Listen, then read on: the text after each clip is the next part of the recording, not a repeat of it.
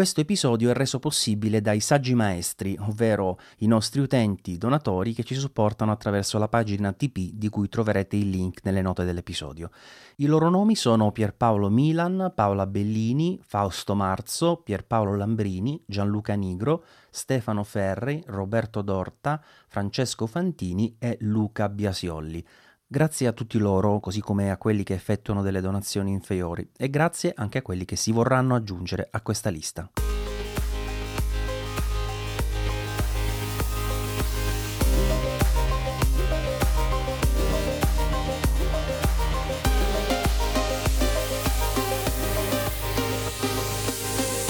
Benvenuti, questo è il Saggio Podcast, puntata numero centoquarantuno, che mi vede con un ospite. In realtà, devo essere sincero, ho atteso per averlo con me in questa puntata, perché c'erano una serie di cose interessanti, a cui poi se ne sono aggiunte delle altre. E quindi, senza perdere ulteriore tempo, do il mio saluto a Giulio Brotini. Ciao Giulio! Ciao, ciao a tutti! Beh, mi devi dire qualcosa tu, perché stai ventiquattro ore al giorno su YouTube a sparare nuovi video su quello che sta succedendo nella scena Apple, quindi dimmi così a freddo una cosa che ti balza per la testa. Tim Cook mi segue. addirittura, addirittura. Beh, in realtà magari ti seguisse, perché eh, le tue idee secondo me sarebbero più interessanti da seguire che non la strada che hanno deciso di intraprendere fino ad oggi. Ma ci arriviamo per gradi. Allora, intanto ti volevo un po' parlare di eh, dei dispositivi che sicuramente avrai visto tu, perché so che non sei come tanti limitato solo al mondo Apple, ma segui anche le cose belle che avvengono dall'altra parte, e non si può non dire che i Surface di Microsoft siano belli. I, la nuova linea che include Surface Pro nove, il laptop cinque e un piccolissimo aggiornamento del Surface Studio due, che infatti hanno chiamato due più, eh, ehm, sono, sono davvero bellissimi, sono dei computer che credo gli unici che possono competere con i prodotti Apple e in alcuni casi anche superarli, tipo il Surface Studio per me è un mezzo sogno come dispositivo, con quel uh, quella sistema che ti consente di abbassare il display e farlo diventare una superficie touch bella grande su cui interagire o, o scrivere, insomma. Cosa ne pensi di questi prodotti? Io penso che siano prodotti assolutamente grandiosi. Ormai sono anni che eh, Microsoft sforna prodotti veramente, veramente validi sia dal punto di vista tecnico che dal punto di vista estetico. Rimangono, a mio avviso, due principali problemi che ancora ad oggi sinceramente non hanno risolto. Il primo è software, nel senso che Windows undici indubbiamente sotto al cofano ha ancora qualche problema, qualche ve- vecchio binario, diciamo, delle vecchie versioni. E la seconda cosa, purtroppo, perlomeno secondo me, è che nei prodotti come i Surface, che sia laptop, book, pro o anche Go, avere un processore Intel, che per carità validissimo, ultimissime generazioni, ma comunque ancora soggetto purtroppo a diversi problemi di surriscaldamento, secondo me è un limite. Detto questo, però, tutto il resto indubbiamente sono prodotti eccezionali. Io stesso ho un Surface Laptop Go che adoro, pur riconoscendo appunto i limiti del sistema operativo. Tra l'altro il Go è uno dei più simpatici per il fatto che ha il dorso in una specie di plastica gommosa che è proprio piacevole al tatto rispetto al freddo metallo, ma comunque rimane ben costruito. Sono davvero prodotti fatti bene, però concordo con quello che dici tu sul discorso sia dell'architettura, perché eh, davvero ti prendi un Surface Pro nove bellissimo, fantastico, e poi con uh, un i cinque che, per quanto sia di dodicesima generazione, continua ad avere dei limiti dal punto di vista della, delle temperature, è un po' un problema. Soprattutto perché c'è la versione con uh, il Qualcomm Snapdragon, la versione con Microsoft uh, S Q tre, lo chiamano loro, eh, che ha addirittura anche il cinque G adesso, fighissimo su un prodotto del genere, però poi ti ritrovi effettivamente con una serie di limitazioni incredibili per il parco software, perché uh, a differenza di Apple, Microsoft non è riuscita a trasportare, diciamo, i propri sviluppatori sull'ambiente A R M con, con tempi ristretti, e quindi si va di emulazione, non con l'efficacia che abbiamo visto tramite Rosetta su, su piattaforma Apple, e quindi il, il dispositivo in sé perde molto del suo appeal che poteva avere originariamente, quando non esistevano ancora i tablet con A R M o anche i portatili come il MacBook Air con M uno. E per quanto riguarda lo studio invece, chissà se questa attesa della, della versione più grande dell'iMac possa portare a qualcosa del genere, perché è proprio bellissimo questo sistema della cerniera che lo porta verso il basso. Sì, a, a, a quale prezzo però, visto gli ultimi sviluppi, sinceramente, per carità, sarebbe un prodotto bellissimo e probabilmente in gran parte definitivo per tanti creativi in determinati settori, però sinceramente vedendo come stanno cavalcando, diciamo, questa situazione economica mondiale, dove da una parte, dal mio punto di vista personalissimo, alcuni rincari sono dov- non sono dovuti a Apple, sono dovuti a un cambio, ai problemi di produzione, dall'altra parte invece sono palesemente, insomma, voluti. Uh, un iMac del genere, o anche semplicemente un iMac da trenta pollici, un iMac Studio, un iMac Pro, non necessariamente touch, però diciamo magari con un'architettura superiore, con funzioni aggiuntive, insomma potrebbe avere un prezzo assolutamente folle per quanto mi riguarda. Eh, ma comunque i Surface non ci vanno leggeri, perché alla fine questo qui parte, anzi non parte perché in pratica ha una singola versione, da cinquemilatrecentottantanove euro, quindi non mica bruscolini. E d'altro canto il Surface Pro nove non costa neanche poco, perché eh, si parla di circa milletrecento euro per la base fino a milleseicento euro eccetera eccetera verso eh, le parti più elevate, e, e ad un tetto si arriva di tremilaventinove euro con il Surface Pro nove, con l'i sette, un terabyte e via discorrendo. Però insomma parliamo di macchine che poi sono anche difficili da concepire, ma che alla base avevano un'idea interessante, cioè quella di avere eh, una modalità tablet dove tu avevi davvero un tablet, e una modalità eh, utilizzando una tastiera o utilizzando dei monitor esterni, computer, che è proprio quella di una utilizzabilità desktop tipica. E allora veniamo al rumor di oggi, perché si parla finalmente di questo progetto che Apple avrebbe in cantiere di portare sulle prossime versioni di iPad Pro perlomeno una versione di macOS quasi quasi integrale. Allora, premesso che io non ci credo, premesso che io non ci credo perché... Ma secondo me lo dici più che altro per, uh, per evitare di portarti iella da solo. Sì, no? è, scara- tipo... è, assolu- è assolutamente scaramanzia.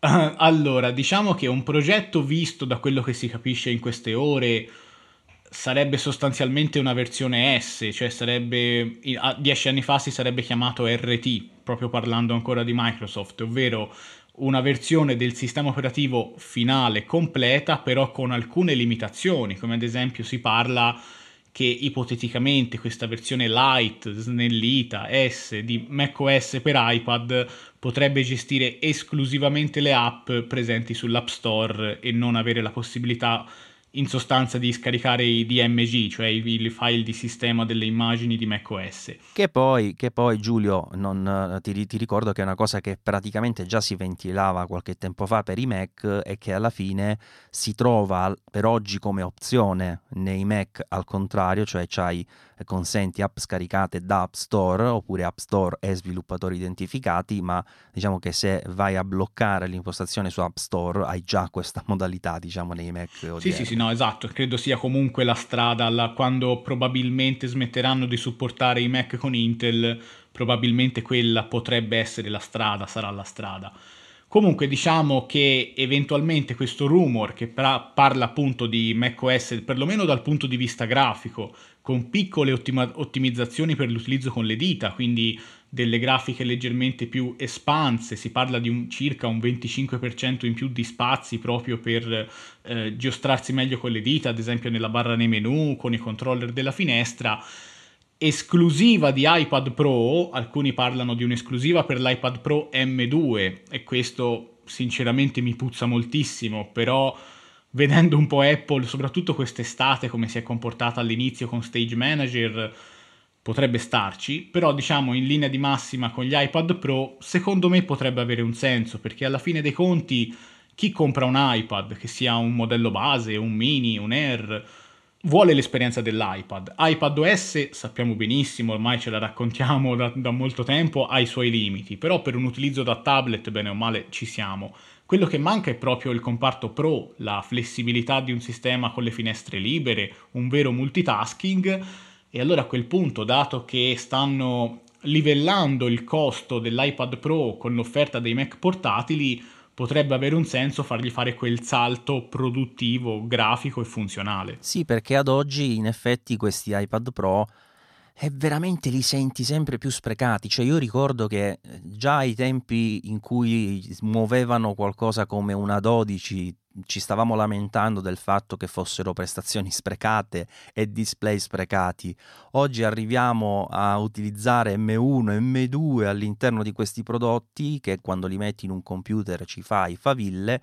E qui in pratica sì, è vero che adesso si, si parla anche dell'arrivo di applicazioni come DaVinci Resolve, che sono sicuramente molto valide, però il problema è proprio l'infrastruttura che c'è alla base. Non è questione di quello che succede quando hai l'app pieno schermo, che ancora ancora può andare bene, ma tutto il resto per la gestione dei file e via discorrendo. Quindi non c'è dubbio che questa è una direzione in cui si dovrà andare. D'altronde eh, cioè, mo, scherzi a parte, quanti anni sono quanti anni sono che persone come me, come te, dicono che cioè, no, non è complicato prendere un iPad e farlo usare come tablet quando è da solo, e farlo trasformare nell'interfaccia per avvicinarsi a macOS quando sta con il mouse e tastiera. C'è anche un, una, uh, un brevetto, se non ricordo male, che aveva fatto Apple sull'argomento. Cioè è chiaro che questa roba loro la stiano provando da secoli, e secondo me è anche chiaro che il tentativo abbastanza ormai lampante che sia un fiasco di Stage Manager li porterà a ripescare quel progetto e ad andare in quella direzione, che è l'unica sensata, se vogliamo. Anche perché Stage Manager, se ci, se ci pensiamo, è l'opposto. Cioè non hanno presentato iPadOS sedici dicendo l'interfaccia tablet è questa, ma se lo collega a una tastiera c'è quest'altro. Hanno proprio mischiato. Quindi, per carità, io ho passato tutta l'estate a lavorare esclusivamente, per quanto il mio lavoro, insomma, durante l'estate ha un flusso sicuramente più basso, quindi mi ho potuto provare questa esperienza. Um, ho passato tutta l'estate solo con l'iPad Pro emme uno, con le beta di Stage Manager, di iPadOS sedici, collegato con il mio monitor esterno. Ci sono dei netti miglioramenti rispetto all'esperienza di prima, su questo è indubbio, però... Prima di tutto i grandi problemi delle beta di Stage Manager, che ancora ad oggi con la versione finale, che ricordo sarà disponibile a tutti il ventiquattro di ottobre insieme a macOS Ventura, sinceramente non la vedo tanto un rilascio alla Apple, nel senso soffre ancora veramente di tanti problemi.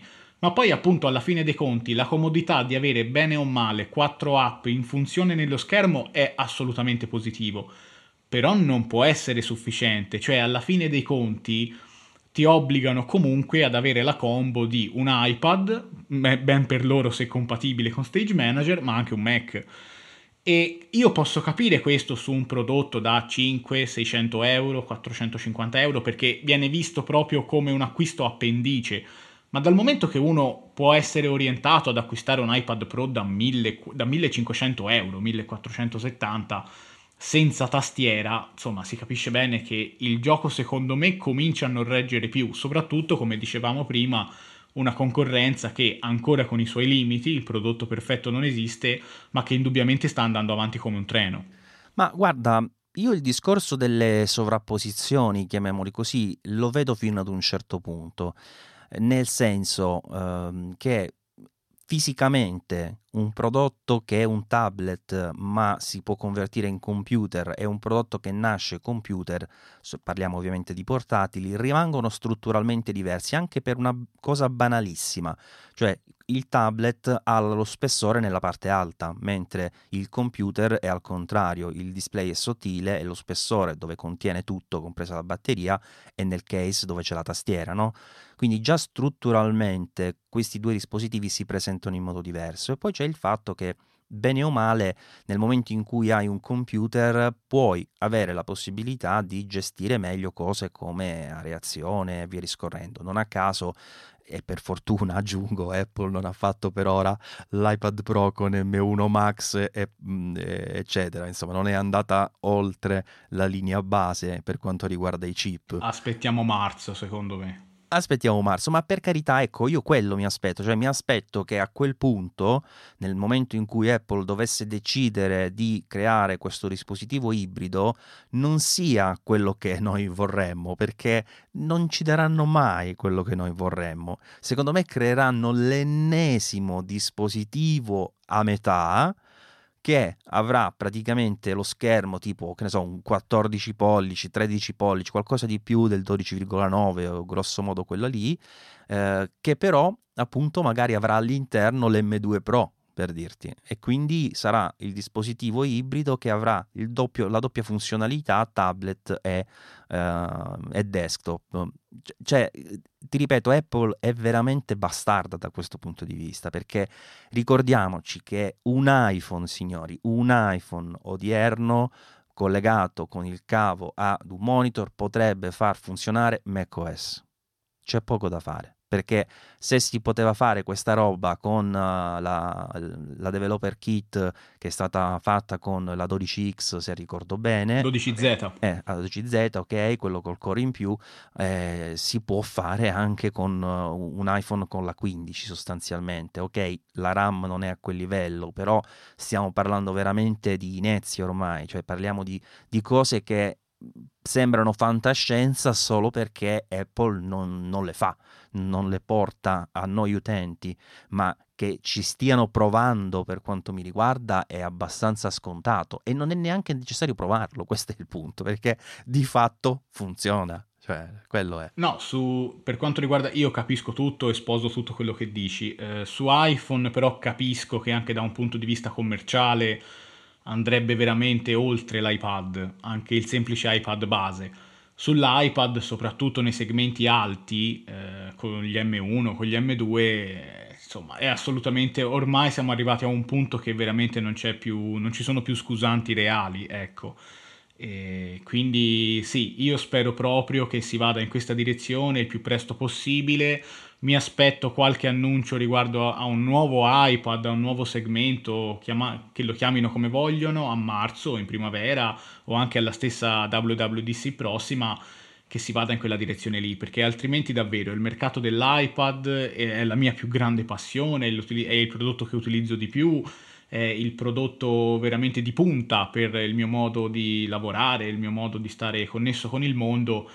Sinceramente ora si giustifica sempre meno, lo riconosco. Sì, e soprattutto con l'introduzione dell'iPad di decima generazione hanno fatto un po' ciò che accadde tempo fa quando poi l'iPad Air sparì. Se tu ricordi, a un certo punto l'iPad Air uscì di gamma perché fu schiacciato tra l'iPad base, che migliorò un po', e l'iPad Pro, che ovviamente era un livello superiore. Quindi noi a un certo punto l'iPad Air non ce l'abbiamo proprio avuto, è rimasto eh, fermo al palo per un po', è rimasto per qualche anno superiore su alcune cose all'iPad base, perché l'iPad Air già dall'inizio aveva, se ricordo bene, lo schermo laminato, comple- con laminazione completa. Dalla seconda versione? Dalla seconda, esatto. Quindi quando, e che infatti è stata proprio l'ultima, la seconda versione, prima di quel grande vuoto che c'è stato, diciamo, con l'iPad Air, si è andata avanti con l'iPad base e al tempo stesso, dicevo, quello è rimasto schiacciato.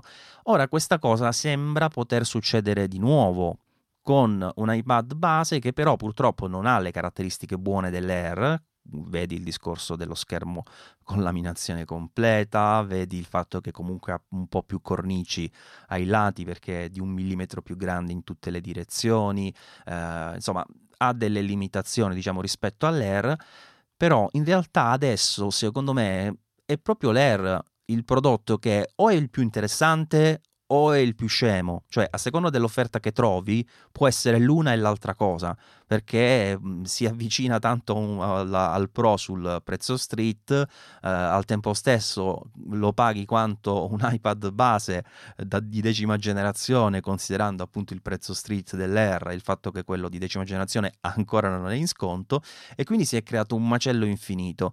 Ora, tra l'altro, è rimasto anche l'iPad nove al listino. Io credo, credo a questo punto, no, che potrebbero fare un iPad S E, cioè, allora, posto che eh, quello che noi eh, maniaci del perfezionismo vorremmo è che la line-up di ogni categoria di prodotto fosse chiara, cioè un prodotto entry è un prodotto top, o al massimo in alcuni casi anche un terzo prodotto a metà, che ci può stare. E va bene, ma questa cosa Apple non la farà mai, perché con i suoi corsi e ricorsi, mentre abbandona un dispositivo, ne progetta uno nuovo, gli dà un nome diverso, crea nuove fasce di mercato che poi non vendono bene, le chiude, ne apre delle altre, quindi non ci sarà mai questo allineamento perfetto che noi, dicevo, maniaci vorremmo. Però, per dire, un iPad che abbia anche il tasto home, per dire, come quello di prima, ma a sto punto lo potevano pure lasciare se il prezzo è questo qua. Io non lo so che cosa hanno fatto con questo iPad dieci, non, non l'ho proprio capito, è, è un dispositivo boh, perché è, è aumentato di prezzo anche in dollari, eh, è il motivo per cui è rimasto anche il nove al listino, e da noi, con il fatto dell'inflazione, il cambi, eccetera, eccetera, costa una cifra esagerata. Tra l'altro costa una cifra esagerata perché, se non sbaglio, parte da cinquecentottantanove euro, sessantaquattro giga, solo wifi. Che poi, per carità, sessantaquattro giga per un prodotto del genere secondo me ci sta. Anche nella gamma Surface il parallelo, cioè il base, il Surface Go, parte comunque da sessantaquattro giga, nonostante Windows sia comunque un sistema completo che occupa molto più spazio. Il problema è che io ho visto questa nuova tastiera, che tra l'altro secondo me credo sia il sogno alla fine un po' di tutti, perché tasti funzione, trackpad più ampio, eh, non ha la retroilluminazione, è vero, però comunque sia è ribaltabile, eh, si stacca, quindi può essere usata anche come stand la parte del retro. Vabbè, possiamo dirlo che è copiata dal Surface. È totalmente copiata dal Surface, come quando nel duemiladodici dicevano che il Surface era un miscuglio tra un frigorifero e un tostapane. Però costa duecentonovantanove euro per, una, per un iPad di base, cioè l'offerta dell'iPad base completa, quindi con tastiera Apple ed Apple Pencil uno, estendiamo un velo pietoso sul sistema di ricarica, cioè si va sui nove, più di novecento euro.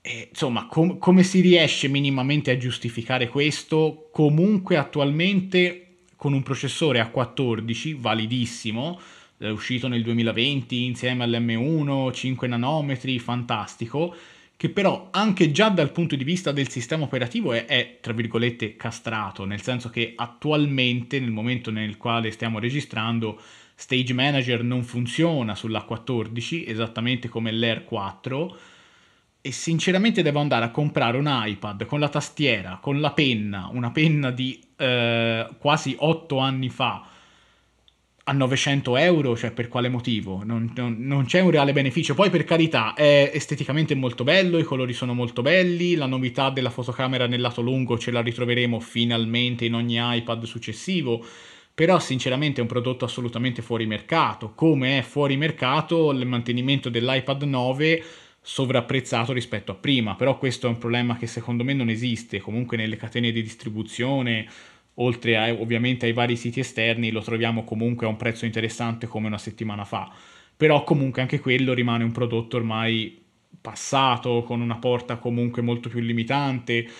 È una bella confusione, la line-up degli iPad è ass- assolutamente confusionaria, come attualmente è quella dell'iPhone, perché ci vuole un giorno di ferie per elencare tutti i prodotti che attualmente Apple vende, e non si capisce perché, perché potrebbe essere veramente un mondo molto più semplice di quello che stanno creando, ecco. Che poi stavo guardando, rispetto al nuovo iPad di decima generazione, cioè è, è quasi meglio l'iPad Air di quarta generazione, eh, che tra l'altro eh, ha lo stesso chip, la, la quattordici. Sì, cambia solo uno, è quella, l'Air quattro è un quattro G, questo è un cinque G, però alla fine dei conti sì, bene o male siamo assolutamente lì. Eh, ho capito, ma quello supporta la penna di seconda generazione, lo schermo full laminated, se non erro migliora anche la camera, eh, la pencil, l'ho detto, di nuova generazione, insomma... Eh, nuova si fa per dire, però... Insomma, io sinceramente un Apple Pencil tre me l'aspettavo, sinceramente questa volta qui, a distanza di quattro anni,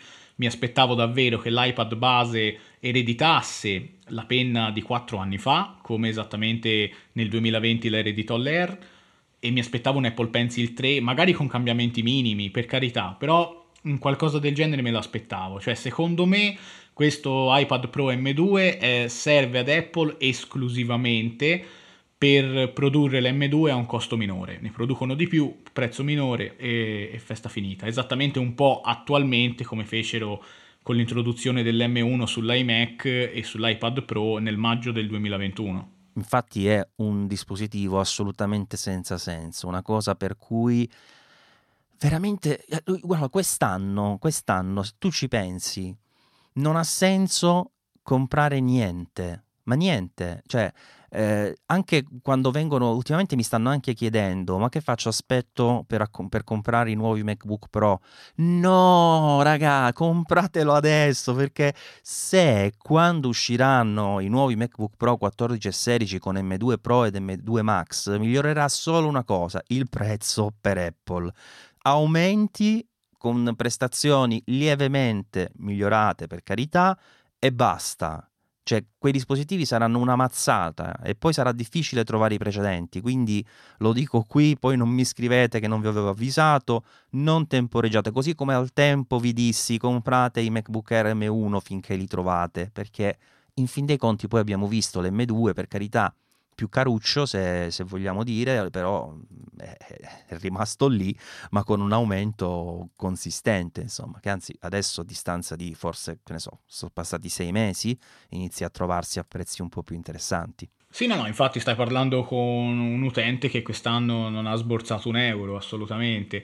Eh, non lo so, diciamo che secondo me influisce molto anche il periodo, cioè nel senso che siamo arrivati al punto, tralasciando la situazione mondiale che sicuramente incide, che anche dal punto dello sviluppo proprio software, di questa, a questo punto anche forzatura a tener separato sotto tutti gli aspetti, perché lo abbiamo visto chiaramente alla W W D C, di come quando hanno presentato Stage Manager prima su Mac O S, poi su iPadOS, dicendo che era lo stesso. Cioè si vede proprio come le ultime novità siano cucite sopra i sistemi di base, i concetti di base, e che secondo me alla lunga si può sfociare anche nel ridicolo. Cioè una novità di macOS Ventura è l'app della, dell'orologio e l'app del meteo, ma se, se sinceramente, seriamente, questo e basta. Con la gestione delle finestre ferma al duemiladue stiamo a pensare all'app del meteo su Mac. Cioè Windows undici ha un sistema di multitasking come le varie distro Linux su ambiente GNOME o K D E, assolutamente quarantacinque anni avanti, e qui siamo a pensare veramente di mettere l'app del meteo. Perché? Perché vogliono uniformare qui di là, qui di là, secondo me in attesa di eliminare Intel, chiudersi completamente a riccio, e forse a quel punto potrebbe esserci un po' più spazio, con diecimila virgolette, per la sperimentazione. Per ora, secondo me, io ad esempio sono assolutamente convinto che il prossimo anno le varie compatibilità software dei futuri aggiornamenti saranno le medesime di quest'anno, per poi l'anno successivo fare un bel taglio, chiudere con Intel e festa finita. Però nel frattempo c'hai quest'anno e mezzo barra due da passare. Non ci credo. Cioè secondo te duemilaventitré tagliano con, uh, con Intel? No, duemilaventiquattro. Secondo me l'anno prossimo non tagliano niente da nessuna parte, stesse compatibilità. duemilaventiquattro chiudono, cioè non faranno un altro taglio intermedio, secondo me. Ah sì, che non ci sia un taglio intermedio sì, ma secondo me duemilaventiquattro è ancora poco per tagliare via Intel. Secondo me hanno, fre- hanno fretta, hanno molta fretta secondo me. Sì, loro sì, ma non penso che possano fregarsene degli utenti, perché il taglio andrà ad interessare veramente milioni, milioni di dispositivi.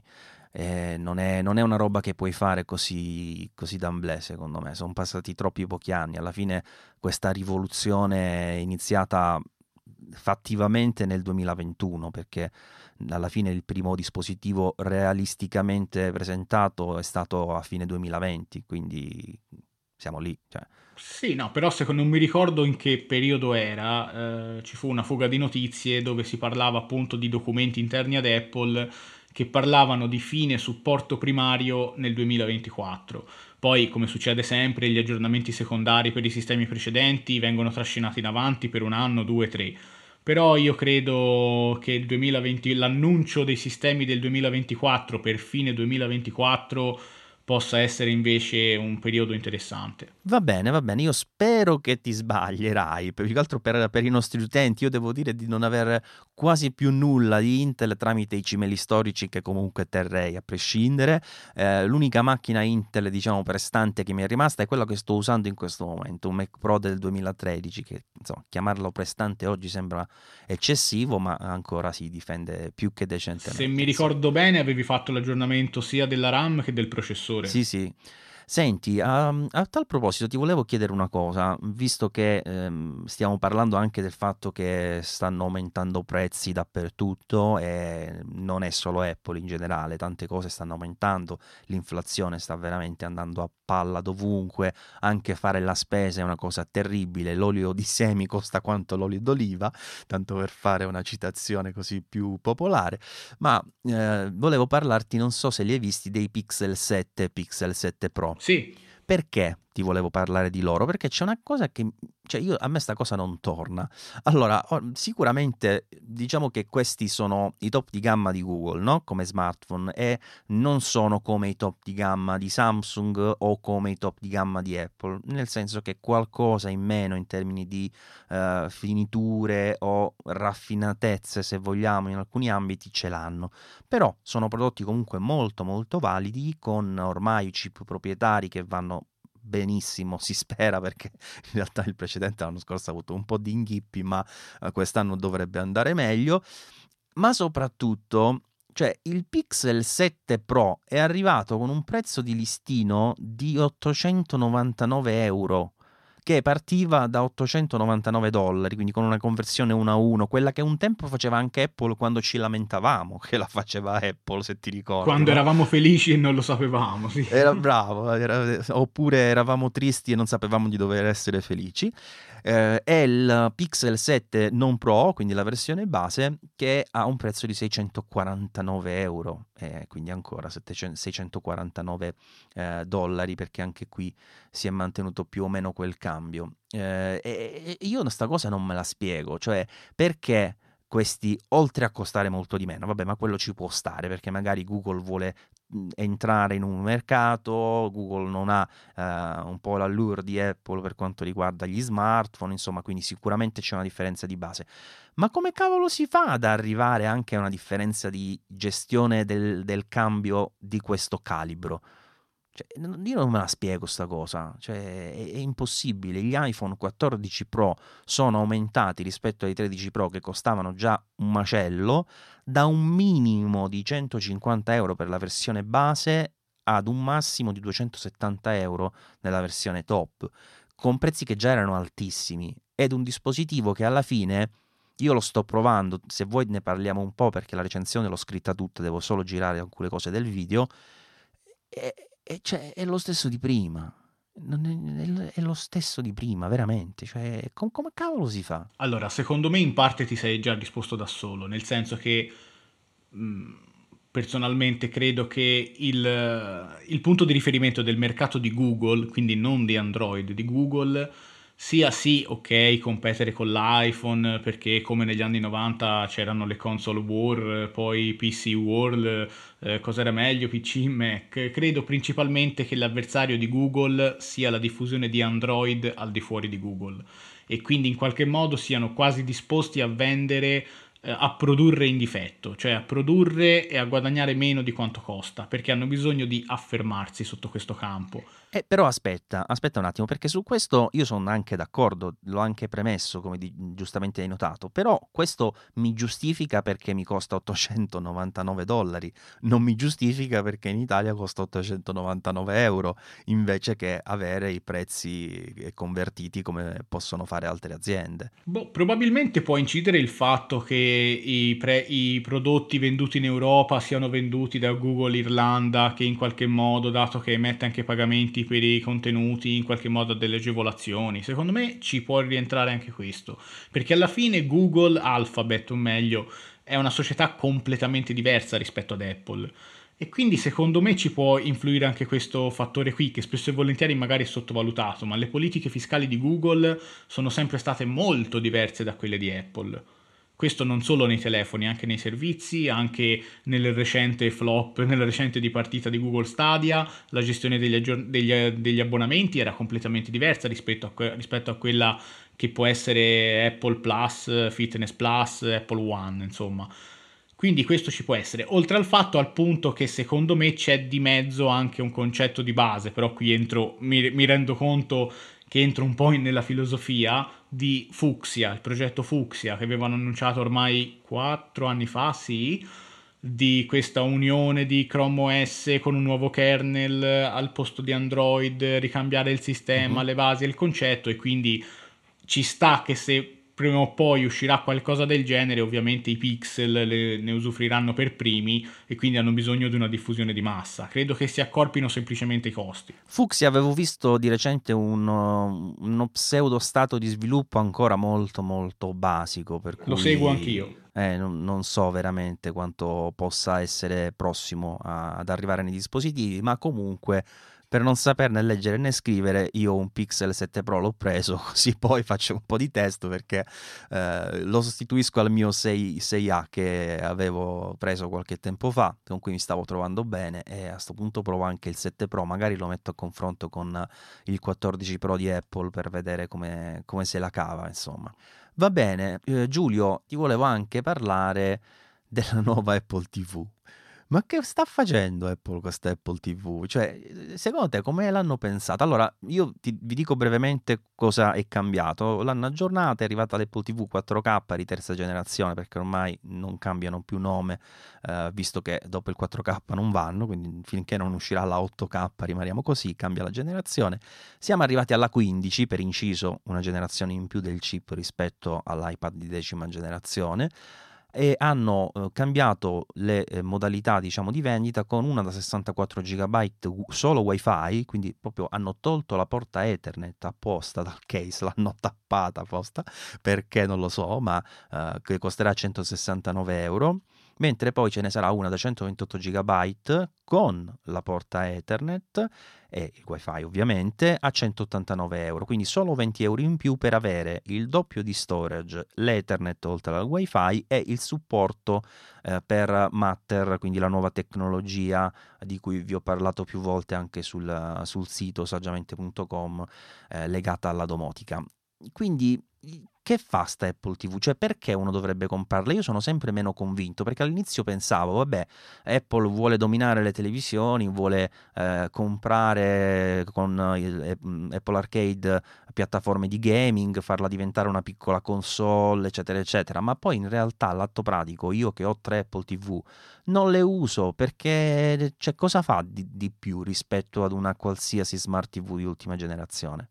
Allora, l'Apple tivù nasce nel duemilasei come progetto di I T V ed era basata su Intel con una versione ridotta di Mac O S X Tiger, nata appunto per il discorso di espandere l'iTunes Store. E per inciso, scusa, una piccola rimembranza, era come un Mac Mini dell'epoca ma più schiacciato, perché ce l'avevo io quella lì. Nel duemiladieci arriva con il processore A quattro dell'iPhone quattro, quindi basata su ARM.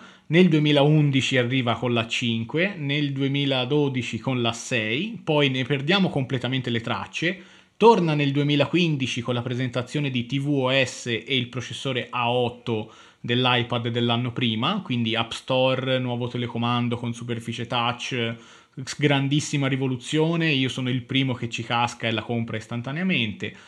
Dopodiché duemilasedici non pervenuto nessun tipo di aggiornamento, nel duemiladiciassette arriva la variante quattro K con il processore A dieci, che è quella che ho io, poi ne arriva un'altra nel duemilaventuno con la dodici, con questo nuovo telecomando rivisto, perché quello con la superficie touch non era stato capito dagli utenti, e ora ne arriva un'altra versione con la quindici, però sono tre anni che alla conferenza degli sviluppatori non menzionano tvOS. Non abbiamo tracce di aggiornamenti, di nuove funzionalità, di nuove integrazioni, continuano a produrle e io sinceramente mi chiedo perché. Cioè, io ho un Apple tivù quattro K del duemiladiciassette che ho aggiornato ieri perché me ne sono ricordato di averla e sinceramente non capisco che senso abbia. Cioè, bisogna tranquillamente ammettere che attualmente è un prodotto morto. Se poi in un domani presumibilmente il prossimo anno possa essere reinventata, magari con Home O S, interfacciata con gli HomePod, interfacciata con qualsiasi altra nuova funzione, non solo dal punto di vista dell'intrattenimento ma anche della domotica e in qualche modo della produttività passiva.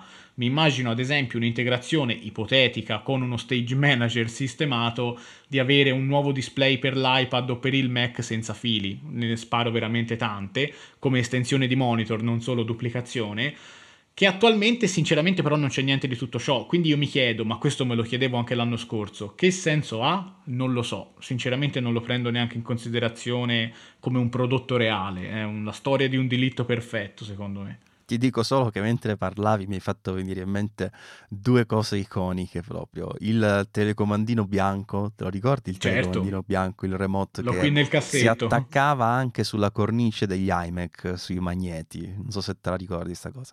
E poi Front Row, l'applicazione che gestiva l'interfaccia grafica che si poteva lanciare anche dai Mac, cioè sì. Front Row era integrata anche nei Mac al tempo e se tu compravi il telecomandino avevi questa specie di interfaccia che era una sorta di, di Plex uh, antesignano, di, di Plex o di quella che è attualmente tvOS. Era il periodo che Microsoft rispose con Windows X P Media Center Edition. Mamma mia che tempi ragazzi, che tempi.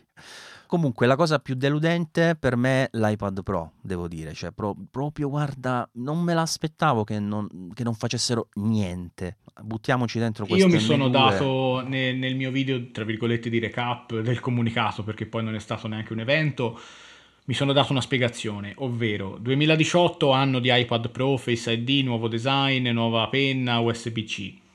Uh, duemiladiciannove anno del software, il primo anno di iPadOS. duemilaventi anno di iPad Air, che ha ereditato il Pro. duemilaventuno anno di iPad Mini. duemilaventidue anno di iPad base. A questo punto duemilaventitré anno del sistema operativo. Però sono tutte congetture mie, in realtà stanno semplicemente perdendo tempo e mi ritrovo tra le mani un prodotto che ha Stage Manager con il supporto al monitor che mi è stato presentato, mi è stato fatto annusare, poi me l'hanno disabilitato, poi forse ritornerà però non sappiamo quando. E non lo so, sono, mi sento vecchio e stanco come dicevano un tempo nei film. Sì, ma ti fanno passare la voglia perché poi magari diranno che il supporto ai monitor esterni serve M due per farlo gestire in maniera decente, eh, quindi uscirà più avanti oppure eh, beh, perché poi sta altra cosa, io mi sono trovato in pochi mesi a ah, pensate che follia, vendere il mio iPad Pro undici pollici del duemiladiciotto che continuava a tenermi stretto perché andava benissimo e tutti gli upgrade superiori erano stati sostanzialmente inutili, quelli della A dodici Z e dell'M uno, eh, per prendere un iPad Air M uno che non mi è mai piaciuto perché praticamente mi è costato, mi è costato quasi quanto quello che avevo prima, eh, ma sono andato indietro per tantissime cose, per il display, per la qualità audio eccetera eccetera, per poi decidere comunque di comprare l'iPad Pro uh, M uno perché appunto l'iPad Air come immaginavo mi ha deluso per tutti quegli aspetti che ha inferiori al Pro, quindi sono ritornato con l'M uno e poi Apple è uscita col fatto che no ma sai che c'è, lo facciamo funzionare anche su quelli precedenti. Ma vaffa. In tutto questo marasma io ci avrò perso un sacco di soldi e questi qua alla fine no, te lo facciamo funzionare anche sui precedenti. No, sono non, veramente non so che cattivi dire. Dentro non nell'animo, so che dire, c'è non poco so da dire. Fare. No, anche perché se ci dovesse arrivare effettivamente, ripeto, non succede, tocchiamo ferro, una qualche versione di macOS sarebbero tranquillamente abilitati a metterla dalla dodici Z in poi, cioè dal duemilaventi, come si diceva prima. E quindi, nel senso, magari lo presentano per l'M due, poi durante l'estate della beta dicono mm, no, proviamo sull'M uno, poi arrivano a settembre, ma no, dai, a dodici Z. A quel punto io come ehm, quell'ospite in studio al T G due, questa è benzina, io mi do fuoco. No, ma sai che c'è? Che alla fine io immagino che un tempo, no? La base utenti si lamentava perché gli utenti si lamentano sempre e, e, e fa parte di noi, cioè certo. È una questione normale, dobbiamo lamentarci, è giusto, è parte del patto con chi ci vende la roba, ci lamentiamo. Però nel momento in cui in passato queste lamentele salivano, piano piano si gonfiavano e arrivavano fino alle orecchie di Jobs, quello magari pensava, come giustamente succedeva sempre, che eravamo noi gli scemi, no? Non avete capito niente. E quindi basta, le lamentele finivano là, tranne proprio qualche caso clamoroso come con uh, l'iPhone quattro e l'antenna gate, ma anche lì è stato un contentino quello del bumper. Cioè, me lo ricordo, che tempi, insomma. Pensare che ave- avevo il codo, avevo talmente tanti capelli che avevo il codo. Però dico, oggi le cose sono cambiate, cioè oggi quando succede la stessa cosa e partono le lamentele, arrivano in alto e vi riscorrendo, poi c'è sempre qualcuno che dice: oh raga, ma forse sta cosa è meglio se li accontentiamo, va?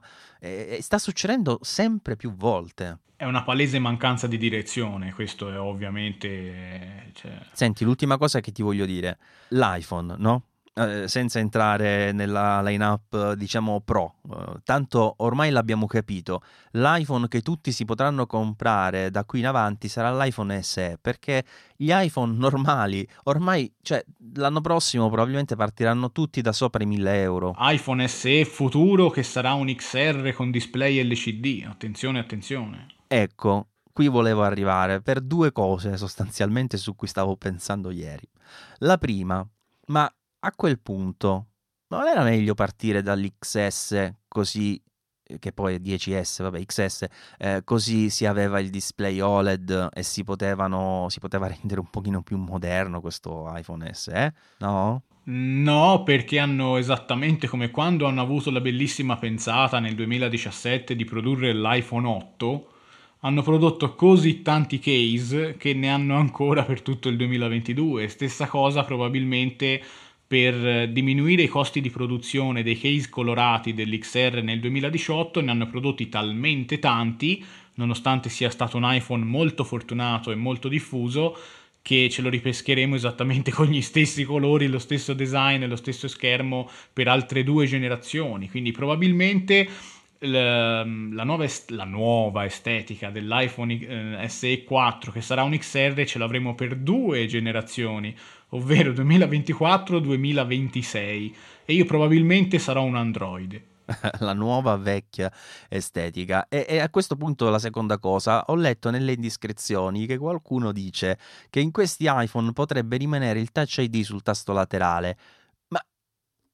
E, e scusa, e lo schermo? Perché dovrebbe avere il notch? No, que- allora questo non ci... Allora, a parte che in realtà l'hanno già fatto, eh? MacBook Pro, Air M due, notch con Touch I D.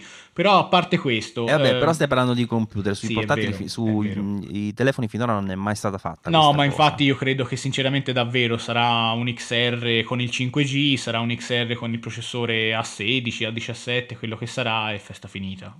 Face I D rimane, credo che diventi lo standard per tutto. Eh, quindi sei pure tu di questa opinione, sì, perché sì, sì, secondo sì. me non ha, cioè, a meno che non riescano a fare il dieci R, però invece che con il notch, con uh, una forma diversa, tipo piccolina solo per uh, la camera frontale, ma che a quel punto uh, avrebbe zero senso nella lineup di Apple. Eh, perché sarebbe uno schermo, diciamo, perlomeno all'apparenza superiore a quello dell'iPhone quattordici, quindi non avrebbe assolutamente senso. Mm-mm. No, beh, poi perderebbe completamente qualsiasi tipo di caratterizzazione, insomma, no? Perché ad oggi abbiamo o, la, o, la, o il notch o la Dynamic Island, in sostanza.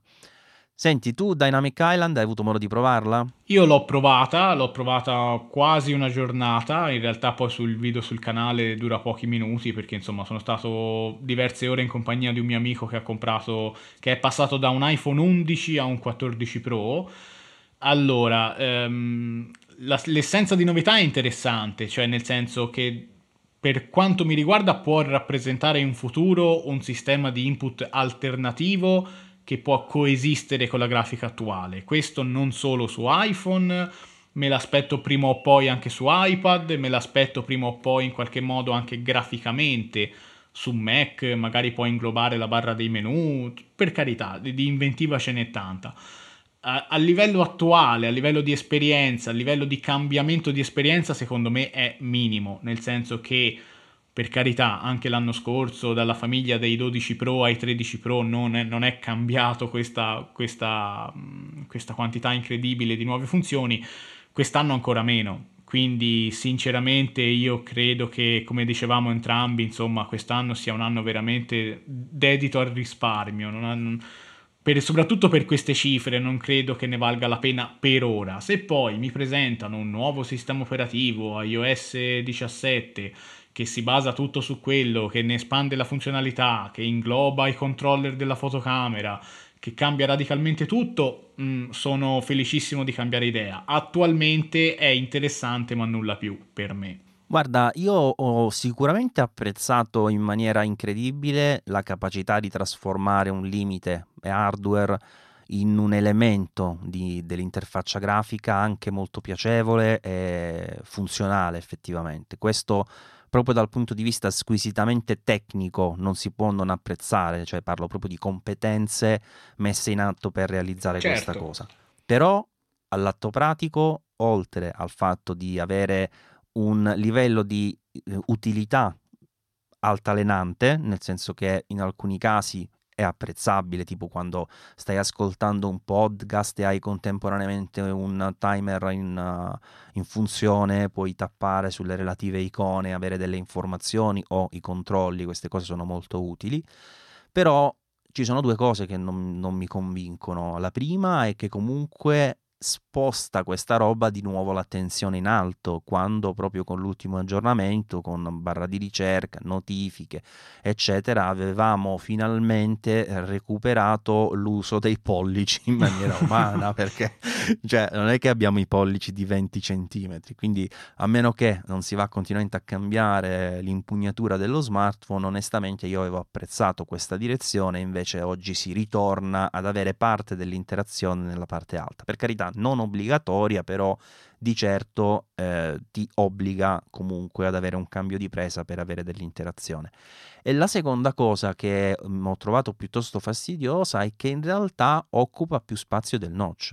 Cioè, se loro avessero preso, per come hanno ridotto attualmente l'hardware del Face I D, e l'avessero messo nella parte alta proprio a margine come lo era in passato, sarebbe venuto un notch quasi quasi invisibile, cioè si sarebbe visto poco poco poco rispetto ai precedenti, che con il tredici si erano addirittura alzati in termini di eh, dimensioni. E invece con questa soluzione, con i pixel che ci girano intorno del display, l'isola dinamica è scesa verso il basso ed invade i contenuti in maniera fastidiosa. Cioè si vede in moltissime applicazioni, ma si vede tanto nei video, sia orizzontali che in quelli dei vari social che sfruttano appunto i video in verticali, che quel buco lì nella parte alta ti, ti, mangia, ti mangia tutto. Tra l'altro adesso si vede anche negli screenshot, quindi non, non è neanche che dici uh, non lo vedo, però se faccio lo screenshot quello che manca lo recupero. No, resta un buco nero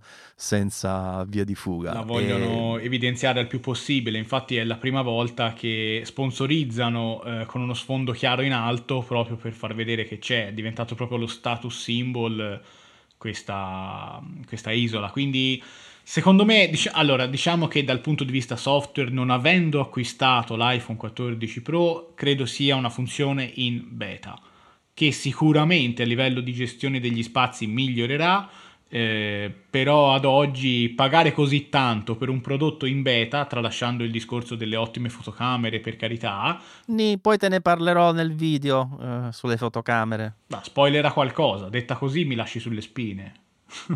Eh, ti lascio sulle spine. Dai miei test è il risultato che il, la, l'ultra grandangolare è quasi peggio della vecchia perché il sensore è più grande ma l'ottica è meno luminosa e i risultati non sono così entusiasmanti, anzi mi sembra di avere più, più rumore nella, nella nuova.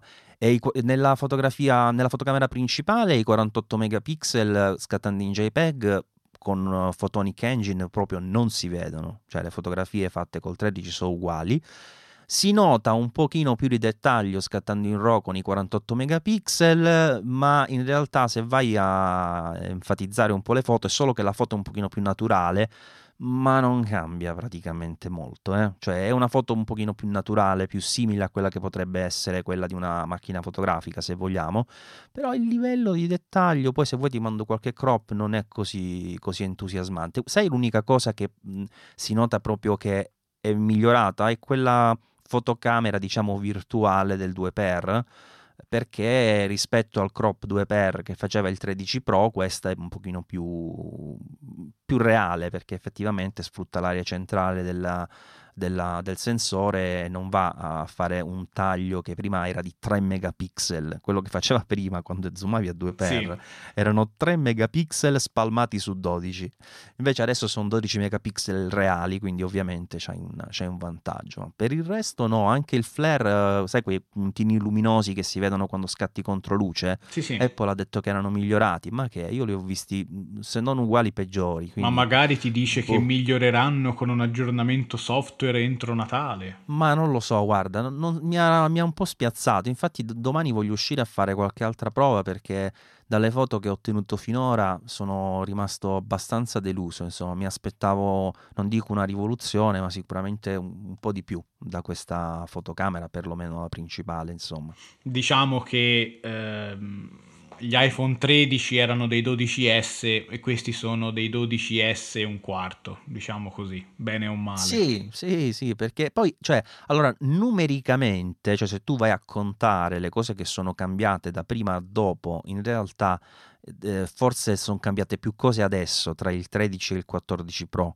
Eh, perché qui abbiamo il display come era cambiato allora, è cambiato anche adesso, perché comunque quella storia dei duecento nit all'aperto si nota, cavolo se si nota, cioè quando sei sotto luce diretta comunque l'iPhone tredici Pro si vedicchia, ecco, questo si vede, è un altro pianeta, tanta cosa, tanta roba veramente questi, eh, questa impennata che hanno dato di luminosità sotto, sotto luce diretta. E, e poi vabbè c'è il discorso delle fotocamere, c'è il discorso dell'isolodinamica, quindi numericamente l'always on display non è che non ci siano, l'always on display che è un po' amore e un po' odio, perché è come avere lo schermo sempre acceso e ti, ti, ti, cioè, ti devi proprio abituare a non guardarlo, perché ti sembra sempre che c'è qualcosa che devi guardare, perché di solito sai è nero e basta, e quindi è un po' difficile ignorarlo. Mi sono trovato più volte a metterlo testa in giù, cosa che non avevo mai fatto con gli iPhone, e quindi ecco, numericamente le cose sono forse di più rispetto a quelle nel passaggio tra dodici e tredici, dove l'unica cosa importante cambiata è stata il promotion sostanzialmente, qualche altra cosetta qua e là, però è un upgrade che veramente, cioè io mi sono annoiato a fare la recensione, per questo ci ho messo pure un sacco, mi sono proprio annoiato in modo terribile a fare questa recensione. Vedremo quando andrà a finire, si parla del quindici Ultra, ma io mi rifiuto di parlarne per ora. Giulio, grazie per aver fatto parte di questa puntata numero centoquarantuno del Saggio Podcast. Eh, ovviamente ricorda ai nostri ascoltatori dove possono trovarti, vai. Allora, a parte che al commissariato su YouTube con Giulio Brotini, grazie a te Maurizio e grazie a tutti gli ascoltatori. E grazie delle buone cose dalla Toscana che mi hai mandato, che ho prontamente mangiato e digerito. Alla prossima, ciao ciao. Ciao.